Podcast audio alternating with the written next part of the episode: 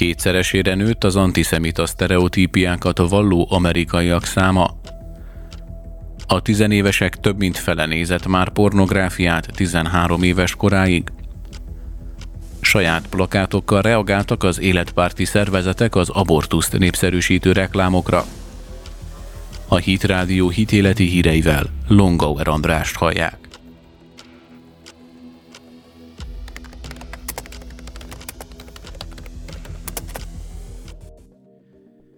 2019 óta megduplázódott az antiszemita sztereotípiákban hívő amerikaiak száma, állítja a rágalmazás ellenes liga, amely megdöbbentőnek és kiózanítónak nevezi az eredményeket, és hozzáteszi, hogy azok az antiszemitizmus klasszikus fasiszta formájának újbóli megjelenésére utalnak az Egyesült Államokban.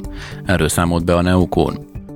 Az új felmérés azt kérdezte, hogy az amerikaiak mennyire értenek egyet a különböző zsidó ellenes toposzokkal kapcsolatos állításokkal, és azt találta, hogy az amerikaiak 20%-a, nem kevesebb, mint 52 millió ember, az 1964 óta használt 11 zsidó ellenes állítás közül 6 vagy annál több állítással ért egyet, írta a liga. Akik közülünk a frontvonalon állunk, már egy ideje számítottunk ilyen eredményekre, de mégis az adatok mindig megdöbbentőek és kiózanítóak. Az antiszemita nézetek és a gyűlölet riasztó mértékben növekszik szinte minden mérőszámon, évtizedek óta nem látott mértékben, mondta Jonathan A. Greenblatt, a liga igazgatója. Nagyvárosainkban az antiszemita nézetek a zsidók szinte mindennapos zaklatásához és erőszakhoz vezetnek. Remélem, hogy ez a felmérés ébresztőt jelent az egész ország számára, mondja. A felmérés azt mutatja, hogy az antiszemitizmus a maga klasszikus fasiszta formájában újra megjelenik az amerikai társadalomban mondta a Washington Postnak Matt Williams, a Liga Antiszemitizmus Kutató Központjának alelnöke.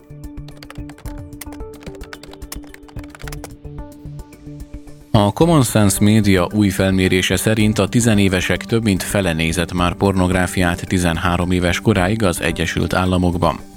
A Teens and Pornography című tanulmányban a tinédzserek nagyjából 54%-a számolt be arról, hogy látott már internetes pornográfiát, mielőtt betöltötte volna a 13. életévét. Az átlagos életkor, amikor először találkoztak ezzel, 12 év volt. Sőt, a megkérdezett fiatalok 15%-a azt mondta, hogy már 10 éves korban látott pornó alapú tartalmat, összességében pedig a 17 év alatti tizenévesek 73%-a számolt be arról, hogy nézett már pornográfiát. Nem söpörhetjük ezt a témát a szőnyeg alá csak azért, mert kényelmetlen róla beszélni, mondta Jim Steyer, a Common Sense Media alapítója és a vezérigazgatója a New York Timesnak. A pornográfia hatalmas szerepet játszik a gyerekek életében, akiknek olyan digitális hozzáférésük van, mint még soha, és erről nemzetű szintű beszélgetést kell folytatnunk, emelte ki. Mint ahogy arról a Faithwire is beszámolt, Steyer a héten a Fehérház és más szövetségi ügynökségek elé terjeszti a tanulmány adatait. A felmérés, amelyet 2022. szeptember 12-e és szeptember 22-e között végeztek, több mint 3000 13 és 17 év közötti tizenéves országos reprezentatív mintáján készült. Aggasztó, hogy a felmérésre válaszoló tizenévesek többsége, akik azt mondták, hogy csak véletlenül láttak valaha pornográfiát, arról is beszámolt, hogy az előző hét napban véletlenül kerültek pornográfiával kapcsolatba, ami arra utal, hogy nem szándékos pornográfiai expozíció gyakori tapasztalat lehet a tizenévesek számára, akik nem keresik azt, írták a felmérés szerzői.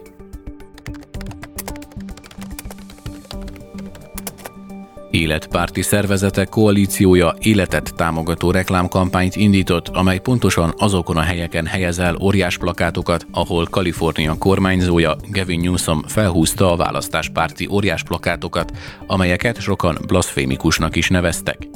A Newsom által vezetett kampány Kaliforniát az abortuszt kereső nők számára menedék államként népszerűsítette azzal, hogy a republikánusoknak kedvező államokban helyeztek el óriás plakátokat. Newsom az óriás plakátokat az újraválasztására szánt pénzalapból fizette.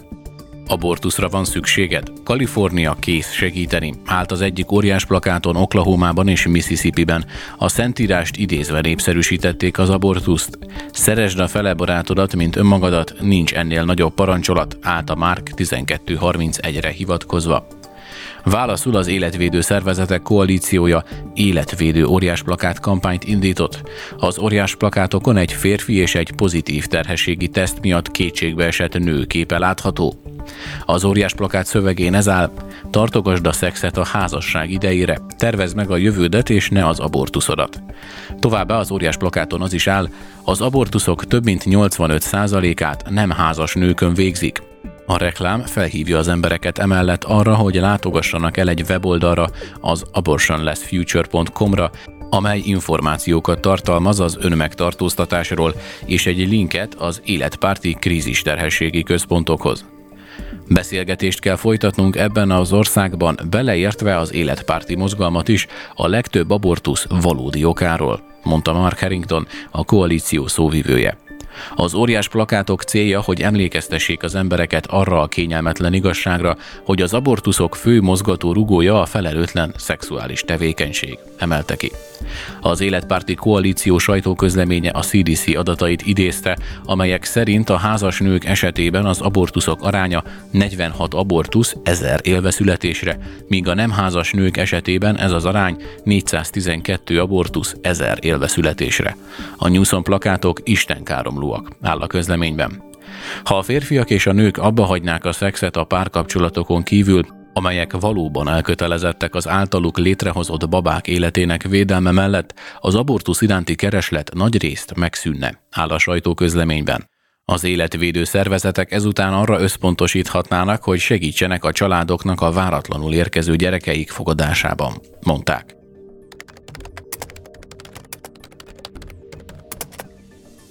Az Isten tiszteletet csak egy nyelven szabad tartani, ukránul, mondta Mihály Podolják, Szelenszky ukrán elnök tanácsadója.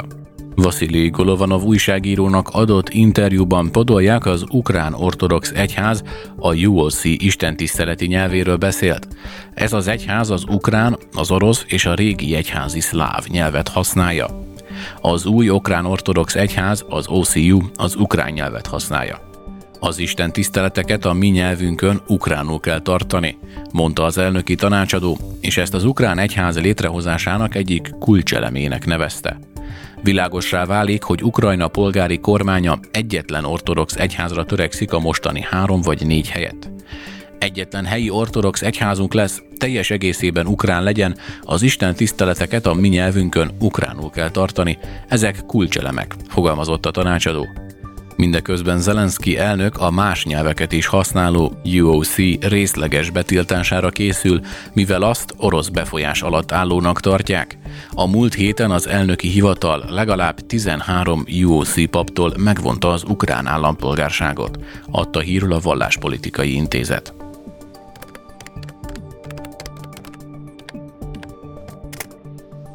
2023 közepétől a meleg és biszexuális férfiak is adhatnak majd vért Németországban. A vérbankok szerint a homoszexuálisoktól származó vér fokozott közegészségügyi kockázatot jelent, mert nagyobb az esélye annak, hogy HIV fertőzöttek lesznek. Ez a vírus okozza az étszet vagy más fertőző betegségeket. Sok országban más csoportokat is kizárnak a véradásból, például a kábítószer fogyasztókat, az állati szerveket, kapókat és azokat, akik nem régiben bizonyos területekre vagy országokba utaztak. A vérbankok azzal érvelnek, hogy bár a vért tesztelik, előfordulhat téves negatív eredmény, és potenciálisan veszélyes vér kerülhet az egészségügyi rendszerekbe. Azok, akik támogatják ezek megszüntetését, azzal érvelnek, hogy a jelenlegi technológia elég kifinomult az egészségtelen vér nyomon követéséhez. A szociáldemokrata Karl Lauterbach egészségügyi miniszter a jelenlegi politikát diszkriminációnak tekinti, amelyet meg akar szüntetni. Eltöröljük a férfiakkal szexuális kapcsolatot folytató férfiak és transzneműek véradási tilalmát, szükség esetén törvényben is, áll benne. A tervezett törvénymódosítással a német orvosi kamarának négy hónapon belül ki kell igazítania a véradási irányelveit.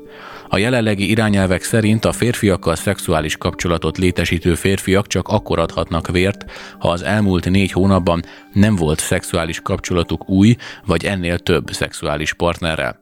2017 előtt a férfiakkal szexuális kapcsolatot létesítő férfiak egyáltalán nem adhattak vért, majd 12, legutóbb pedig 4 hónapos halasztási időszakot állapítottak meg. Az, hogy valaki véradóvá válhat-e, az kockázatos viselkedés kérdése, nem a szexuális irányultságé, mondta Lauterbach. A Pentagon UFO jelentése szerint 247 rejtélyes égi jelenséget figyeltek meg másfél év alatt. Két éve hozták azt a törvényt, amely arra kötelezte az amerikai hadügyminisztériumot, a Pentagont, hogy új ügynökséget állítson fel az azonosítatlan égi jelenségek kivizsgálására. A hajmeresztően bürokratikus nevet kapó szervezet vizsgálatát összegző friss éves jelentést csütörtökön tette közzé a hírszerző közösség igazgatójának hivatala. Az elemzéshez a hírszerző közösség ügynökségei mellett a katonai hírszerző hivataloktól, a légügyi és óceánkutató hivataloktól, az energiaügyi minisztériumoktól és a NASA-tól gyűjtöttek adatokat. A jelentésben összesen 510 azonosítatlan égi jelenséget gyűjtöttek össze, és ezek közül mindössze 144 szerepelt már az előző jelentésben is, ami a 2004 és 2021 márciusa közötti megfigyeléseket összesítette. Most ebből az időszakból sikerült gyűjteni még 119 jelenséget, míg 2021 márciusa és 2022 augusztusa közötti frissen vizsgált időszak alatt 247 új észlelést regisztráltak.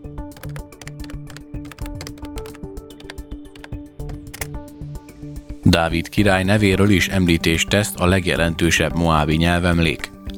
A Mésa nevet viselő legendás stélé egy bazaltból faragott kőlap, amely a történészek és a nyelvészek számára a leggazdagabb forrást jelenti a moábi nyelv kutatásához. Bár a leletet már 1868-ban megtalálták, a kutatók csak most tudták megerősíteni, hogy a feliraton kifejezetten utalás szerepel Dávid királyra. Erről számolt be a hetek. A nagymúltú leletet a 19. század régészei a Hol-tengertől 15 mérföldre fedezték fel, és jelenleg a Párizsi Louvre múzeumban tekinthető meg.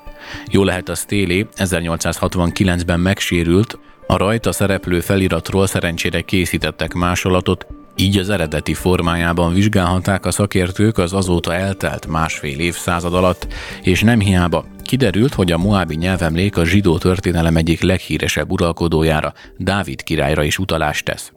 A kőtáblán egy viszonylag részletes beszámoló olvasható arról, ahogy Moab királya, Mésa hadba vonul Izrael ellen, és a leírt események többé-kevésbé összhangban vannak a királyok második könyve harmadik fejezetében szereplő idevágó részekkel. Ezzel összefüggésben megemlíti a szöveg Izrael istenét, Dávid házát és Dávid oltárát is. A tudósok azonban egészen mostanáig nem voltak teljesen biztosak abban, hogy ezeket a Dávid királyra vonatkozó passzusokat helyesen fejtették meg, mivel nem mindegyik írásjelet lehetett teljesen tisztán kivenni a kőre szövegből. Egy 2015-ben elindított kutatás során viszont egy csapat kutató újfajta eljárással kísérelte meg a szöveg rekonstrukcióját. Egy speciális képalkotási módszer segítségével különböző szögekből digitális képeket készítettek a leletről, amelyeket kombinálva megkapták a stélé pontos háromdimenziós digitális változatát. A digitális megjelenítés pedig lehetővé tette a kutatók számára, hogy szabályozzák a felirat megvilágítását, amely által halvány, kopott vagy éppen rejtett bemetszések is láthatóvá váltak, így a kutatók a korábbiaknál sokkal tisztább képet kaptak az ókori feliratról.